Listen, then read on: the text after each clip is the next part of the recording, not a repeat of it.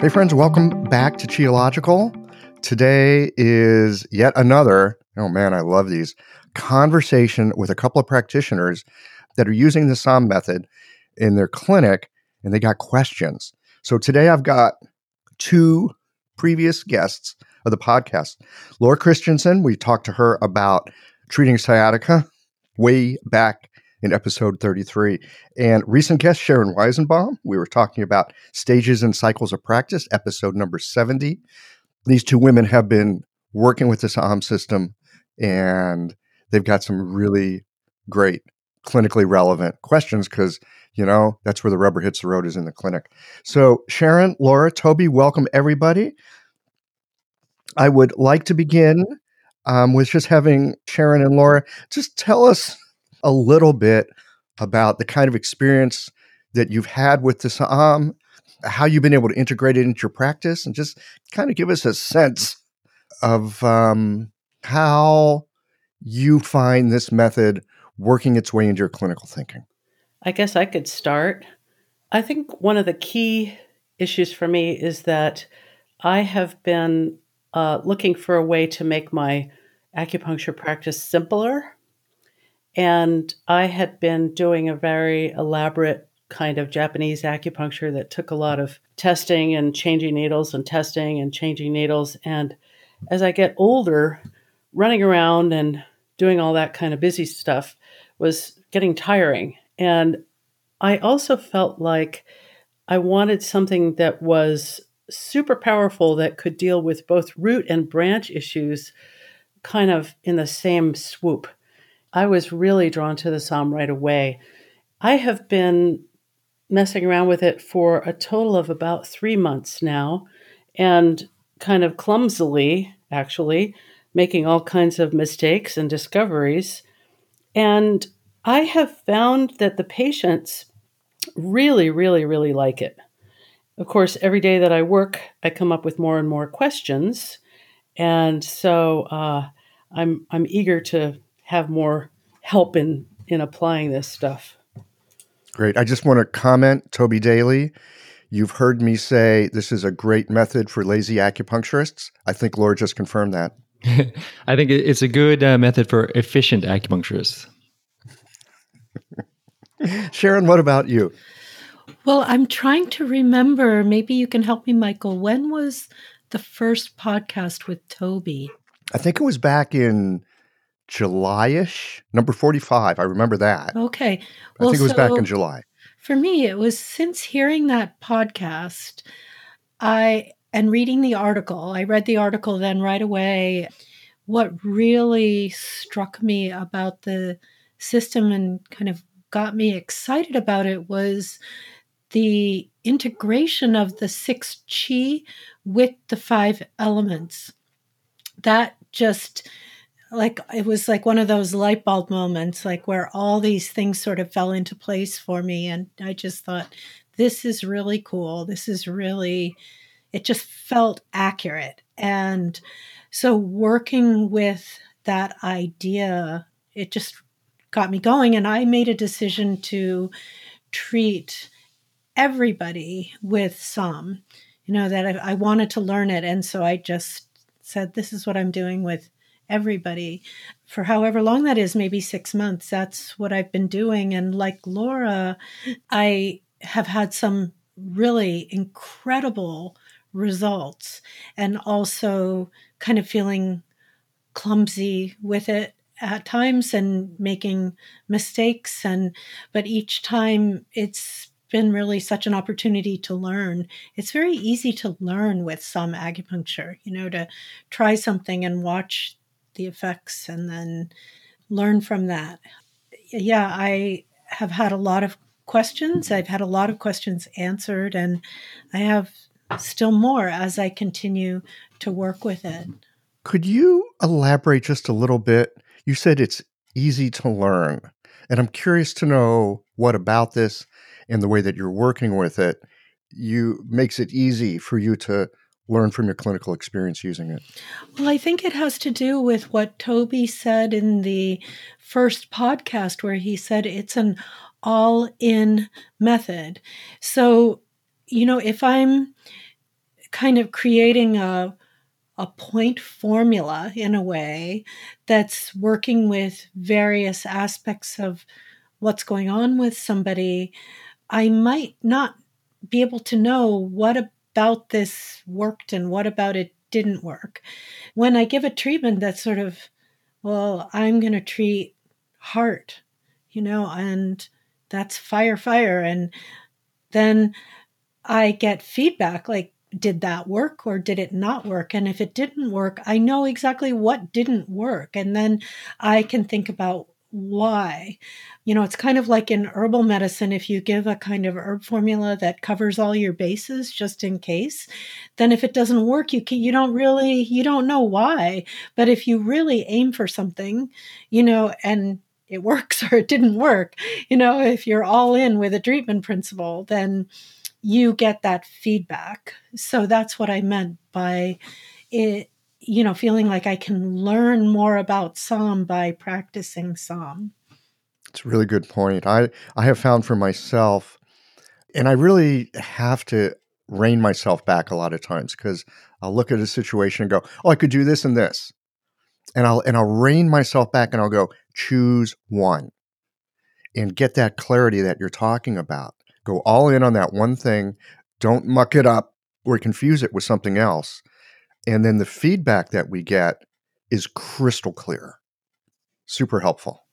I'm not so good at holding back from mucking it up. Well, Laura, would you like to start with a uh, a case for us? Sure. I actually have two cases today. One is kind of long and complicated, and the other one is rather short and simple. But I think I'll start with the complicated one. This is a lady who is about sixty-two. She is a professional violinist, like the concert concert mistress of an orchestra. They're kind of a high-strung person. I've actually known her since about nineteen seventy-seven. She's come to me on and off for a variety of things, but there are some themes in her story, and one of her themes is chronic gut issues. The other theme is uh, something like palpitations. So I hadn't seen her in a while, and she came back to see me recently um, feeling quite urgent, and she came in with big black sunglasses. And it wasn't actually very bright out that day. And she said that she was experiencing problems with eating, that every time she ate, she was bloated. She was having reflux. And every time she ate, she got cold. She also said that she had burning eyes, burning skin, and that putting lotion was worsening her skin. And this is during the, the week when it was twenty below zero here. She also was reporting photophobia and this dry burning in her eyes. And she said that her gums were aching and that she was thirsty all the time and just feeling dry all, all over. And so at that point, I felt like I, I, I had to kind of choose. And what I chose to address first was the digestive issue, because I know that's been a very, very chronic thing for her.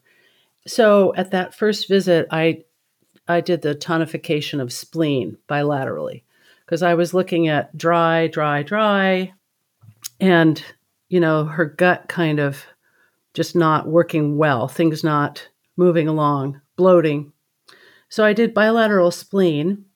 The next time I came, she reported no appetite and that she was burping, that she couldn't eat, um, but she was still having a dry mouth, dry eyes, dry nose. And she said that her heart rate was elevating way too much when she walks on the treadmill. She said it would go up to ninety. And so, because I'm kind of stubborn, I did the spleen treatment again bilaterally. The next time she came, she said her dry mouth was much better and that she was less light sensitive. Her skin wasn't quite so dry and irritated. But now she says that, oh, and that her appetite is good. But now she says that, and her heart rate isn't elevating as much, but she had a, heart, a headache and she was feeling very shaky. So this time I just did a little bit of spleen. I, I tonified spleen on one side only, and Okay, that was fine. So then it looks like I did another spleen treatment after that. And then she came back and said that she was having episodes in the night where her heart rate would race and she would wake up very, very thirsty several times in the middle of the night and feeling like she has to drink water all the time. And she actually um, went and got a, a halter monitor to monitor her heart rate for a few days. And they found episodes of heart rate up to one hundred eighty intermittently over, I don't know, twenty-four, forty-eight hours. Um, but her digestion was better, but now she was constipated. So she was able to eat, but she was actually, she reported goat stool, the little pellet stools, and still very thirsty. And these episodes of rapid heart rate in the middle of the night accompanied by extreme thirst and sort of anxiety. So at this point, I figured that we had shifted from a spleen presentation pretty clearly to something else. I had to decide which pattern would be the best one. And my first guess was that we needed to support kidney, because she said that she was feeling very, very cold at the same time as having these racing heart episodes. And I found that, that those contrasting patterns were kind of confusing. You know, one of the things about SOM that is a little bit tricky is that sometimes those eight principal herbal diagnostic ideas that we have, like blood stagnation, deficient kidney yin, those things are not always obvious, in, to me anyway, in these, these twelve patterns. So that's where I, I end up kind of experimenting, basically. So I did a kidney tonification treatment on one side, and it helped her to not feel so cold, but she was still feeling very, very dry and complaining about this heart racing. So finally, I put her in the category of uh, liver, deficiency of liver. And that time I gave her a one-sided liver treatment, and she really calmed down. She fell deeply asleep during the treatment, and she felt very, very happy about that.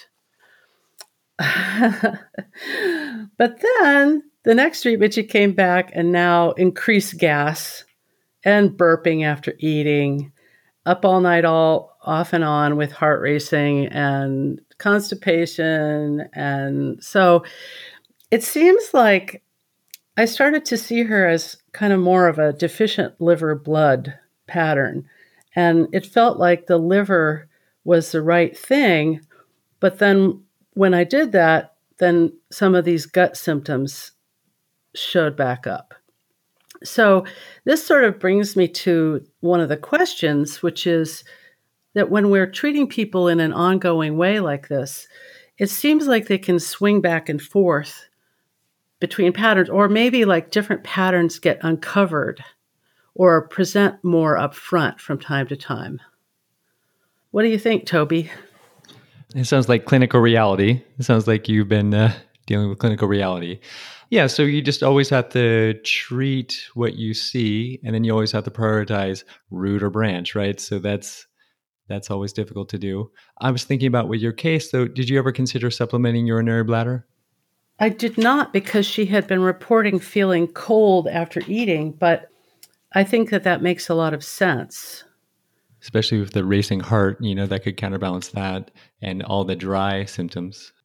I think that that's that would be a reasonable uh, way to approach that case. Well, and in the, the question about dryness, you know, it seems like you could go at this through the the kind of uh, fluid management that is accomplished by the the lung, spleen, stomach, large intestine group.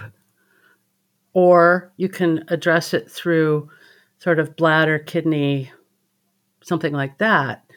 And I found it a little bit tricky to decide how to address that, which which of those groups to choose. Right. But that's what I'm saying. I, I think based on what you presented, I think supplementing urinary bladder would be the best. It would be able to hit the main things that you're you're seeing, aside from the cold after eating. Um, She's mostly you know, heat.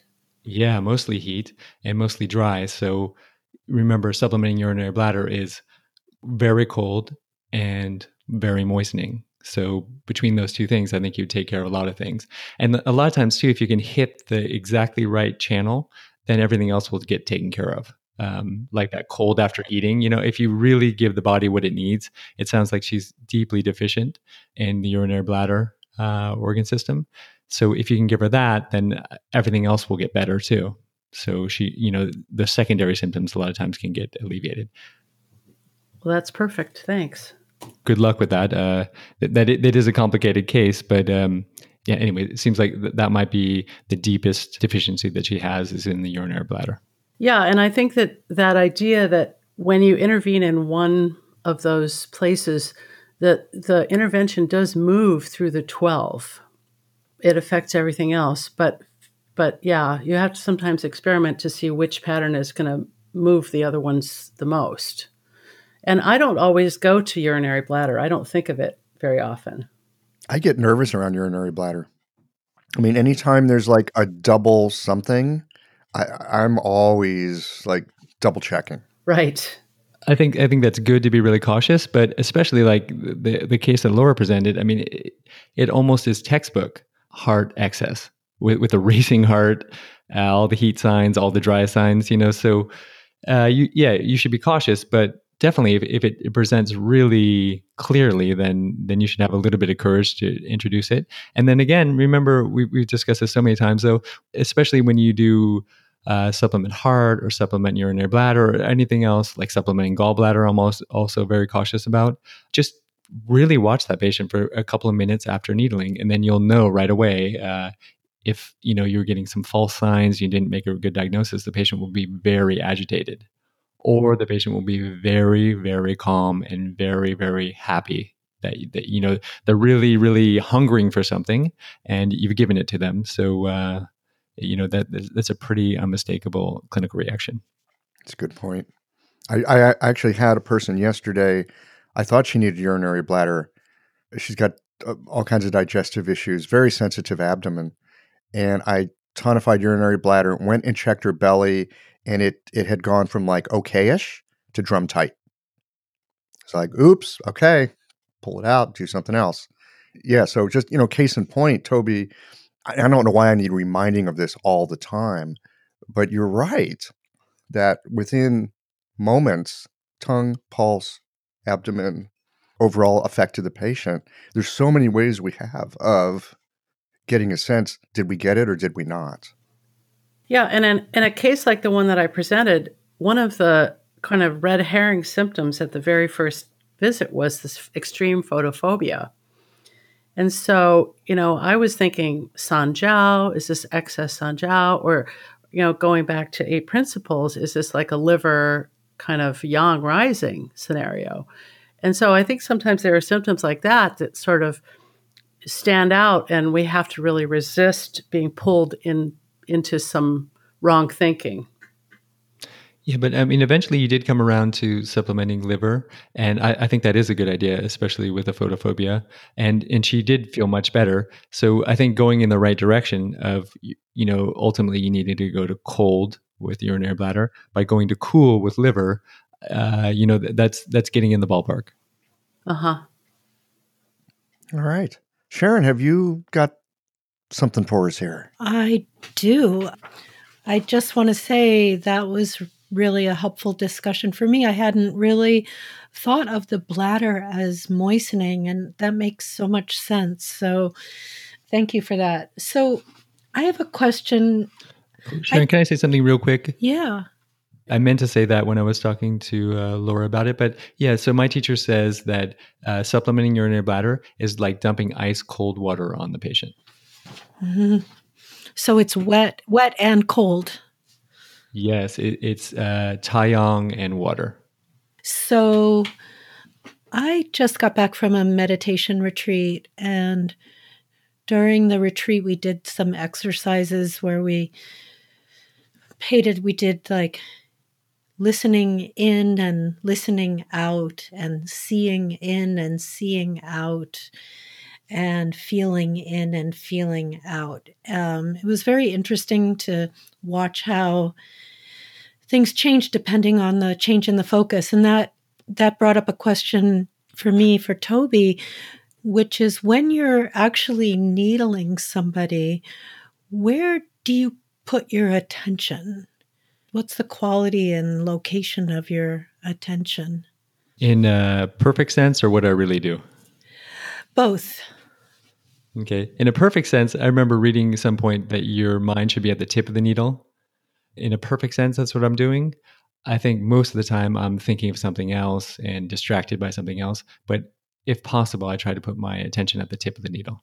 Is it a very focused kind of attention or is it kind of loose, ideally? I, I practice a lot of concentration meditation, so it, it's pretty focused if I can do it. Okay, thank you. So I understand this kind of continuum from spleen being damp, damp to large intestine being the dry metal. And then in between, there's sort of the damp, dry of the lungs and the dry, damp of the stomach. And sort of the idea that the lung and the stomach are sort of opposite mirror images of each other.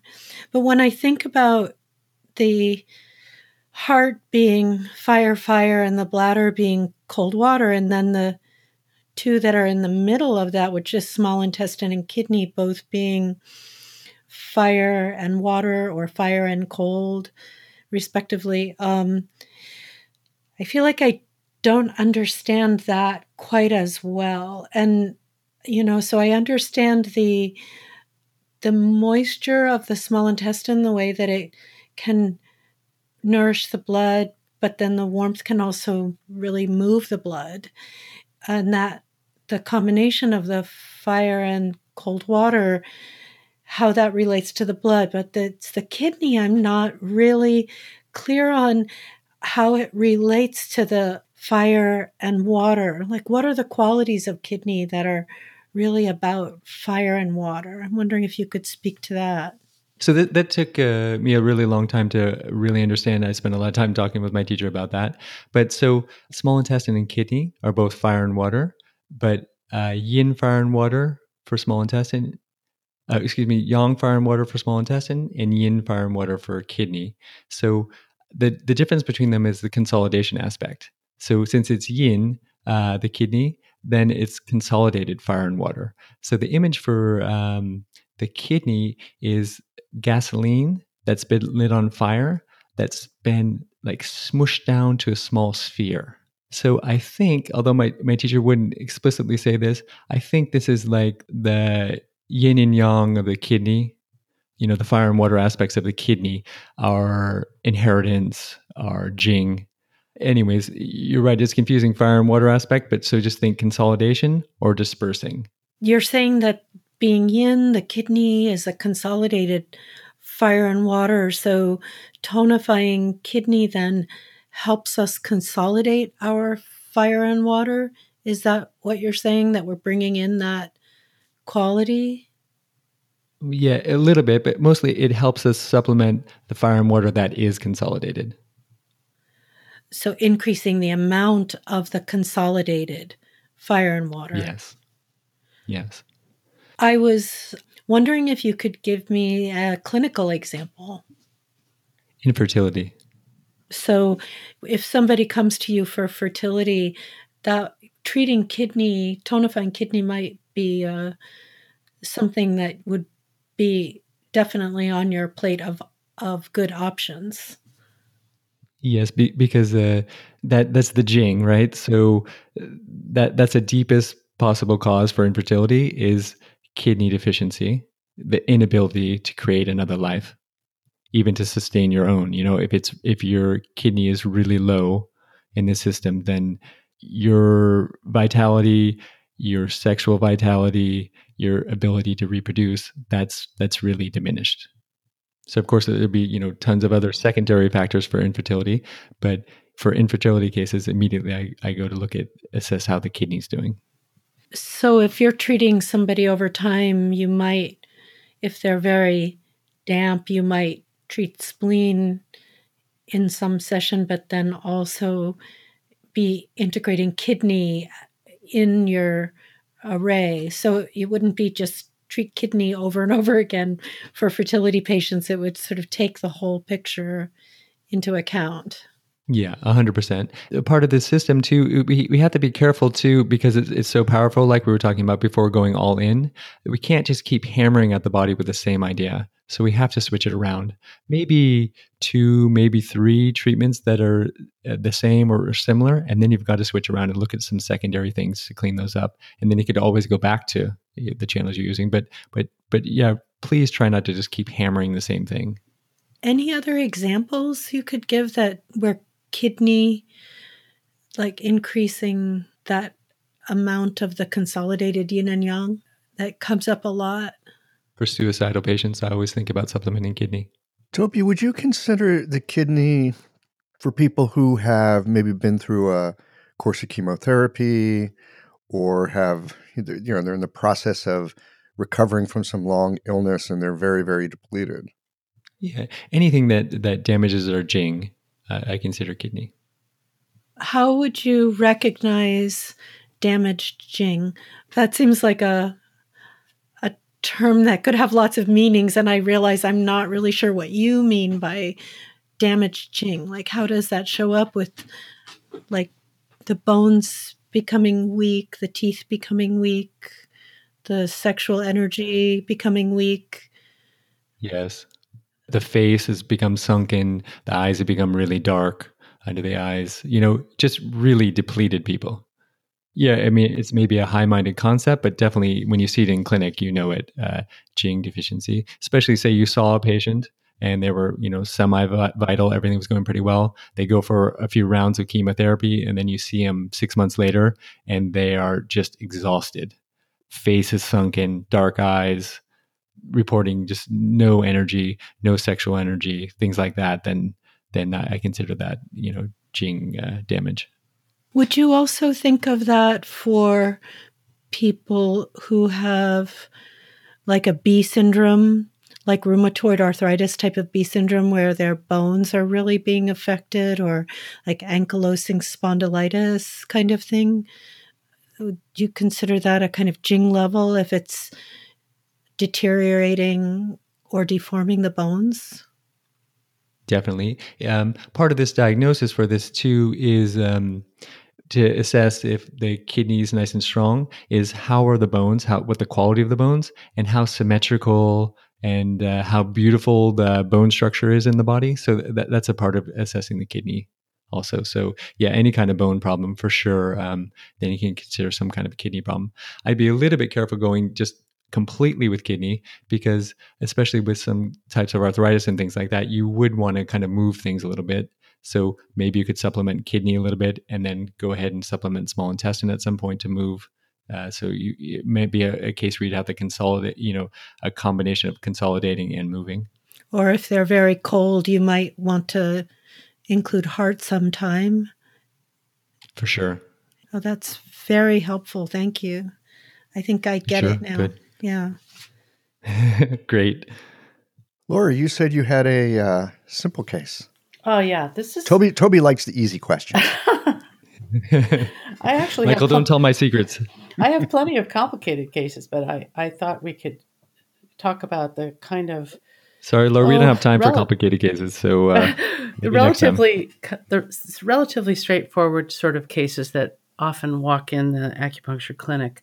In my practice, somehow I've gotten the reputation of being a pain specialist, which I suppose is not rare for a lot of us.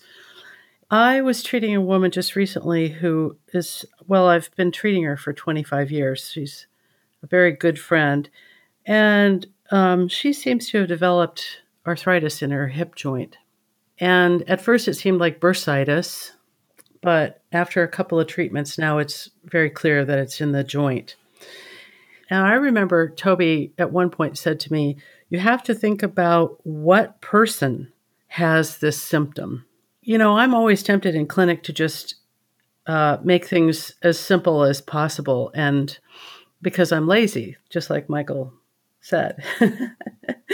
And efficient. So this this woman, if if I were to just want to treat something like hip joint arthritis without respect to everything else, I mean, how do we, is there a way of doing that? Or so, you know, we think about hip joint arthritis, usually pain is either in the front of the hip or in the back. So Xiaoyang, gallbladder, meridian, or perhaps, well, if it's in the front, it could be liver or stomach.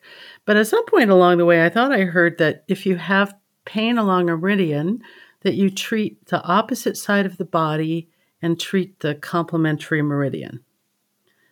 Did I get that right? Uh, you heard that uh, from this system or another system? No, I, I, I think I heard it from Michael. Ha ha ha. Okay. No, I think Michael was, was telling you, yes. Yeah, so for this system, we we, we really rely on uh, Suwen Chapter five about when there's, you know, a problem on the yang, we pull from the yin, a problem on the yin, we pull from the yang. So yeah, we do do counterbalancing treatments. So say um, someone has hip pain on the right side, then we would needle on the left. For sure, for, for this system, we take into uh, account, let's say for for your case, let's say it's along the gallbladder channel. Um, so then we would try and decide this person that has pain along the gallbladder channel, are they more like Mike Tyson or are they more like a librarian? And then we would treat based on that. So that's just looking at just the channel problem. Also, we have to take into account too, so that's the channel, but also let's say the patient's freezing cold and still the pain is along the gallbladder channel, but really, I mean, they're out of control cold. Then you would ignore the channel and supplement heart, because that's the quality of the person. And uh, like we, we started this discussion before, right? Remember the twelve channels are like one big ring and each channel is a section of that ring. So if one part of it's really off, like they're really, really cold and you can fix that, then the rest of the ring will be much stronger and much better. So it's possible if you supplement a heart and then that hip pain is just resolved, that's fantastic. Otherwise, you'll get a, nut, a much better effect when you take when you supplement pericardium or gallbladder. Maybe the next visit, you'll be, get much more purchase from that treatment. If you've already taken care of a lot of that cold, then everything will function much better. Well, that's very helpful. And interestingly, I do find that people's pain often shows up in a meridian, either that is the kind of the same as the the. channel that seems to be in a state of excess or in the complementary to their constitutional pattern. It's kind of interesting. Does that seem to be the case, Toby? Uh, I, I don't quite understand that question. Like if somebody is a Mike Tyson person, they tend to get pain along the gallbladder channel or the pericardium. Yes, yes, for sure. But yeah. Not always. That, that's why uh, you just always have to, you just always have to diagnose, right? And the, and the downside is you just always have to diagnose. But yeah, for, for sure. I mean, that that that's where these archetypes come from, right? Is all the combinations, the personality combinations and the channel combinations and the organ combinations. And they tend to show up over and over again. That's the cool thing about this system too, is it just seems to capture so much clinical reality. That's why I really like it. Yeah. And that actually kind of brings me to another question is, and and perhaps you've already said it, but maybe you could say it in another way, is that the idea of addressing both root and branch with such a simple combination of four points, I think is a little bit challenging to a lot of us who have been in practice for a long time, because you know, we put in our four points and then we kind of want to do some local needling. And I find it hard to trust that that primary channel is going to address the branch. So do, do you find that it, it often does that pretty well? Yes. Okay, you have to say that to me ten times more. no, no, but, but it's, it's like the concept we said before. If you can find out the deepest problem that the patient has and supplement that, then a lot of secondary things go away because the overall twelve channels are much better now. Yeah, and I think in subsequent treatments, we do see the, the symptom list kind of decreasing or narrowing, you know, narrowing and becoming more clear, which is extremely ideally helpful. Yes. Yeah, it's so it's so amazing to watch that happen. And uh, oftentimes my patients have to be reminded of all the things that have disappeared. But that also brings me to the next layer of my questions, which is, so how long do we expect to have to treat people? I mean, I know that's not really a very clear question, but, you know, when I'm talking to patients about what to expect, what is the best thing to say? Uh, I'm going to steal from one of my other teachers, uh, Angela Wu from San Francisco. She says, uh, be open to the possibility that all this is gone. Wow. Be open to the possibility that all these symptoms will be gone. Well, that's planting a very good seed. But why yeah, not? But it's not, you're not promising anything. You're not limiting anything. I, I just, English was her second language, and my teacher, uh, Doctor Wu, she, she uses English languages so beautifully. So she just loved to get their precise words for that. Be open to the possibility that all these symptoms are gone. Uh, that's just a perfect uh, frame of mind for the patient. If they can embody that, then, I mean, you're like halfway to cure that way. Typically, when people first start coming to see me, I have them come once a week. I've never been a twice a week person, largely because of scheduling issues for patients. What is your treatment frequency recommendation, Toby? Super case by case. Remember, this is a monastic tradition, and they don't want to have a whole bunch of patients. They want to resolve the problems and then get back to their monastic duties. So a lot of times I don't see patients very long. I, I try and resolve things as quickly as possible. When I see a new patient, I have them, I don't schedule many follow-up appointments. I have them uh, phone back after two days. I figure after two days with the system, you know, whatever my treatment ideas, well, I'll have a lot of uh, good clinical information to decide what to do from there. So based on the response to the initial visit, then I make a plan after that. So Toby, I want to clarify, going back to the hip pain. So if the hip pain is on the right, and you then decide they're Mike Tyson or a librarian, would you tonify the gallbladder or pericardium on the left? Yes. Okay. And if they were very, very cold with right side hip pain, then would you treat on the right for a woman and on the left for a man? It depends upon how severe the pain is. So a lot of times um, I would treat on the counter side of pain too. So even though it's not the right... Kind of just in general. Yeah, even if it's not the right channel, if it's not matching the right channel, I still want to just infuse that side with something. There, there's sort of like some loose rules. And then wherever there's like a whole bunch of weight, like extreme pain, then I would always go to the opposite side. It's light pain and it's a female... I don't, you know, then maybe I might supplement the right or maybe the left. And then a lot of times I do take both sides at the same time. So then that, that's another factor to think about. But but extreme things, I try and, that, that goes to the top of my list. So extreme pain, I go to the opposite side. What do you think about symptoms that change in relation to barometric pressure changes, like headaches? You know, I know the rain is coming because I always get a headache. Is there anything that comes to mind with those kinds of symptoms? I'm not sure. I mean, I, I think whatever the pressure change, whatever climate is being invited with that change, I think I would really look at that. You know, the, the system, it's a four hundred year old system, so no barometers, right? So I don't know.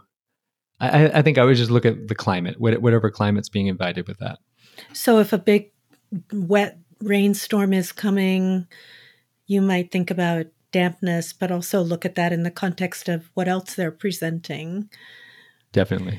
You know, I had a Japanese teacher say once that, you know, you do the root treatment and, you know, he didn't even leave needles in. And so it takes, you know, just a few minutes, you give the root treatment. And he said, and then I do all this other stuff just so that the patient can feel like I... they got their money's worth, kind of.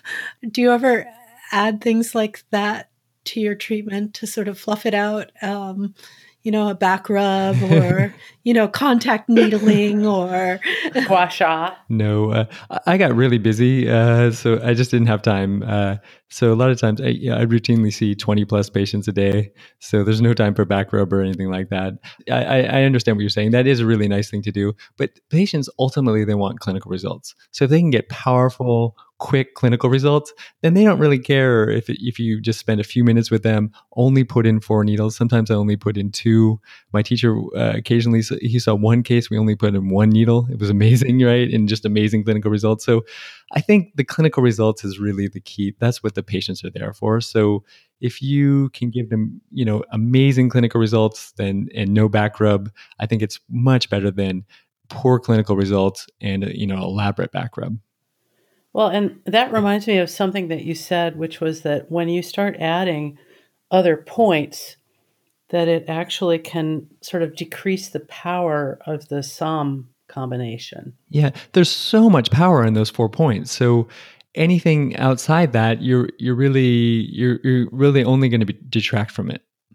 You kind of dilute it.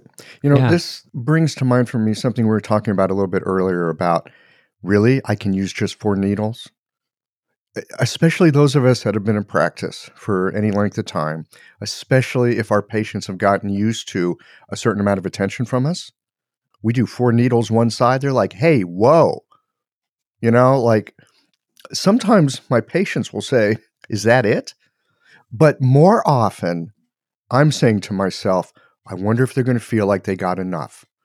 And so it's really me and my own lack of confidence that this is really going to do the trick. Like Toby says, and I think this is true, they're looking for clinical results. If it comes out of four needles, great. If it comes out of ten needles, fine. But it, in many ways, it's our own attitude about, do I feel like I gave them their money's worth? That can really get in the way of standing in that place of inquiry. Wow, let's see how this simplicity works. Or or just not trusting the acupuncture. Right. And like like Sharon says, it's an easy system to learn because you do one thing very clearly, and then you have an unmuddled result to pay attention to, and then either continue with or course correct from. So simpler is gooder. I had a person who kind of complained be, because my... My diagnosis felt very clear and came very quickly. She got great results, but then complained that I hadn't spent enough time, even though the results were really good. But I suppose um, that could also be considered part of the diagnosis for the next treatment. Yeah. Yeah. Well, that's a great point, Sharon. We actually had to change the schedule of the clinic, because my visits used to be an hour and fifteen minutes, and now they're like forty-five minutes. So now we have time for a lunch break and maybe to take a walk in the middle of the day. You know, my receptionists have had to adapt, and it's it's actually been really great that way. So, Toby, I have another question. Do you have any insights, particular insights about the treatment of insomnia with S O M? Is there, and is there anything you might add to the four needles, or can it be a whole variety of possibilities? There's a whole variety of possibilities, definitely. But uh, mostly I, I go to supplement pericardium uh, straight away. That, that's the first thing I think about for um, for insomnia. When you think about uh, Mike Tyson, right? I don't know how, what his sleeping habits are, but I imagine they're horrible. Imagine, imagine he's just uh, nightmares and can't sleep and, and flipping around and everything like that. And I imagine a librarian just goes to bed at eight p.m., right? And takes naps all during the day. So that's definitely su- consider supplementing pericardium uh, for insomnia. And then, of course, everything else could play into that. I did see one patient, they, I forget what the medical condition was, but they weren't, they couldn't sleep for two days, no sleep, and they were really in bad shape. So um, I did, you know, I just kind of trusted and just did simple pericardium, just four points to supplement. And when I came back, she was asleep on the table. So that really uh, hammered home for me that yes, pericardium is a really good idea for insomnia.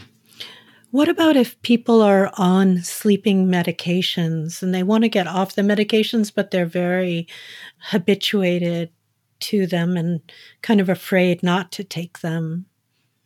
Th- those medications are just covering up whatever they're not, their inability to sleep. So I think, you know, theoretically, if it is coming from pericardium deficiency, which almost everybody in this country has, I think by supplementing pericardium and then they, they slowly wean off them, I think that might be nice because you can give them what they actually need while you're you're taking the medication off. So it can make it easier for them to to get off the medication when their body is getting what it needs. Yeah, I think I think so. You know, theoretically, I think so. I want to bring up one other thing about sleep medication.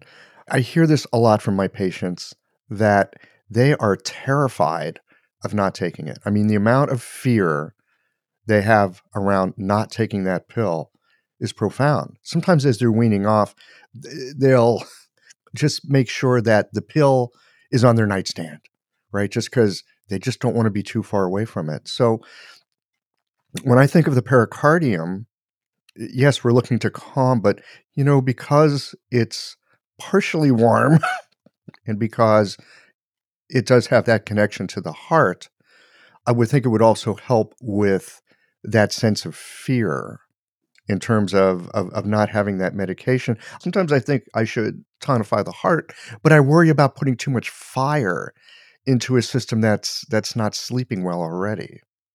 So it seems like pericardium's a good midway for that. Yeah, I, I think yeah, pericardium's pretty safe. And like I said, almost everybody in this country, I think, could use some pericardium. Like like we were just saying before, yeah, about for insomnia, then I would consider pericardium. But if the insomnia is coming from fear or really fear-based, then consider supplementing heart. If you think heart's too hot, you could always encase it. Uh, you could do supplement heart and then supplement liver at the same time. That's a nice way of taking the heat, the really extreme heat out of the heart by counterbalancing that with supplementing liver at the same time. So that's a really nice combination. Can I share a case? That's why we're here. This is a, a ninety-two-year-old lady who called because she was having what she called a fuzzy head. And she wanted to know if I could help her with that. So when she came in, she told this fascinating story that her children had taken her on a boat ride on the Mississippi River on a very hot day for several hours. And a hot, sunny, pretty dry day, I think it was in early September, and that ever since then, she felt that her head was not clear and that she felt increasingly dizzy, that her memory wasn't working as well as she'd like. You know, she couldn't recall words and things. And I found it so fascinating because, you know, here she told the story that to me sounded exactly like a Sanjiao excess. Like she was out there and the sun just kind of was too much, like almost like sunstroke. But this condition had persisted for several months. And because now it's February, at the first visit that I worked with her, I just did the simplest four needles tonify liver. And she had an amazing recovery from that. As I took her case further, I learned that she had actually suffered from sensitivity to light and sort of feeling hot when everybody else is not, and, you know, dry skin. And I've known her since I was a child, and I remember that she was always obsessed with making everybody comfortable, always buzzing around, being the perfect hostess. And I, I had not ever seen such a very clear Sanjiao excess before. And uh, it was really interesting, especially in a ninety-two-year-old lady, where I think I, I might have expected something more along a, you know, kidney deficiency type of picture. So d- does that sound like I got that one right, Toby? Well, yeah. Um, clinic really answered that for you, right? She had an amazing clinical result, so you, you definitely got that right. But yeah, it seems almost like a textbook uh, way of doing that. A patient that's really socially aware their whole life and uh, really Sanjo access in that way, and then exposed to extreme bright light and heat, and then they start having symptoms. So yeah, I mean, it's almost like a textbook case. So that's great. And then, you know, not all textbook cases work out as well as this one did, but that's great. So textbook case, you do the textbook points, and um, and you get good results. So that's great. Well, and the thing again is that there were a couple of red herrings in her story, or I call them red herrings, but I realize they're not. They're actually just symptoms along the circle of twelve that, you know, have kind of showed up. And her her report at her first visit was that her thinking was cloudy and fuzzy and muddled. So, you know, when I first heard those words, I started to think of that kind of damp, um, obscuring the Shen pattern that we are so familiar with. But then when the story of bright light damage came along, I had to really stop and think again and not get sucked in by her terminology. And uh, so for me, that was a really good learning about how, um, you know, we just have to stay so, so literal with this stuff and not let that T C M stuff creep in. That's one of our questions is, right, what was happening when this first came on, right? It always gives us such good clues. So I'm glad you keyed into that. Yeah, and I saw her again yesterday, and uh, I, I I made up a new question for these people, which is, would you rather go to the desert or to a cool pine forest? Ooh, good. And I know in the past you had said rainforest, but sometimes the rainforest is kind of hot and muggy.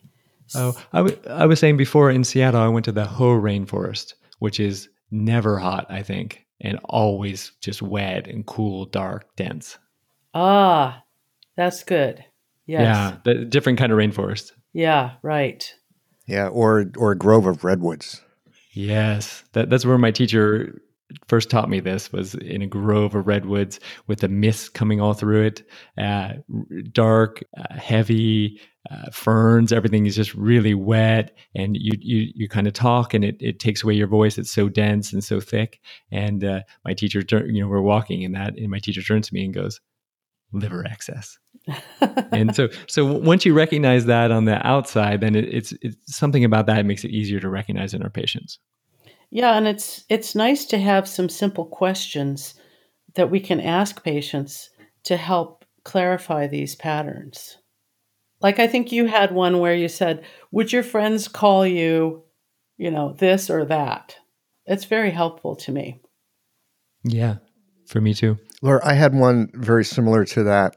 This was a, a patient, and I did think that she really had a Sanjal excess. So I used that question, would your friends say you're focused? And she said, oh yeah, my friends would say I am. And I said, what about you? Would you say you are? And she goes, no, not at all. So she had a very different opinion of herself, which really throws me on the horns of a dilemma there. Do you treat what you think it is, because you're looking at it from the outside and other people are looking at it from the outside, or do you treat how they see who they are? That sometimes can get a little bit confusing, but certainly, as with so often in this treatment, if you didn't diagnose it correctly, you'll know pretty quickly, and, and you just reverse it. My teacher felt like if you if you absolutely believed it, then uh, you should treat that, even if there wasn't a manifestation for that. Um, I remember this case really clearly. That part of um, the diagnosis for pericardium Uh, excess is there's there's some kind of intelligence there, the librarian energy. We were treating a patient that w- was pretty clearly not intelligent, but believed in his heart of his hearts that he was very intelligent. And so my teacher would, he did actually treat that. He did actually supplement that gallbladder for that patient, and everything worked out great. So like if your friend's casual, if they're saying, oh, my friends really think I'm, uh, you know, really aware and everything's going great, but I don't really think too much of myself, that I'm I'm not, that, that's different. But if, if the, in the heart of their hearts, they really believe something, then that's good enough for this system. So you've really got to use your uh, sort of emotional sensing to make those decisions. All the time. Any other questions or points to bring up before we start to wind this thing down? There's probably too many questions for me to even begin to continue. I think all everything on my list has been done, yeah. Uh, like we always say to uh, uh, patients are our best teachers, right? So uh, you, I'm sure you all have more clinical questions, and then the patients will, the clinical results will answer them for you. Yeah. Mm. All right. Well, hey, everyone. Thank you for your time. I, I love listening into these conversations. I just, I learned so much from other people's inquiry into this stuff.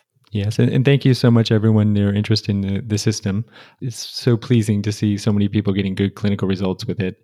Um, it makes me really happy. Thanks, Toby, for bringing it to us. Yeah, thank you so much. It's such a gift. My pleasure.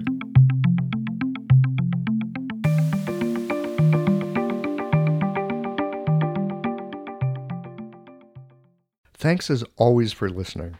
If you liked this conversation, if you learned something new or found a moment of inspired insight, share the episode with your friends. If you want to support Geological, there's just one way to do that. It's by going to the website and becoming a member or leaving a one-time contribution today. Well, folks, that's it for today.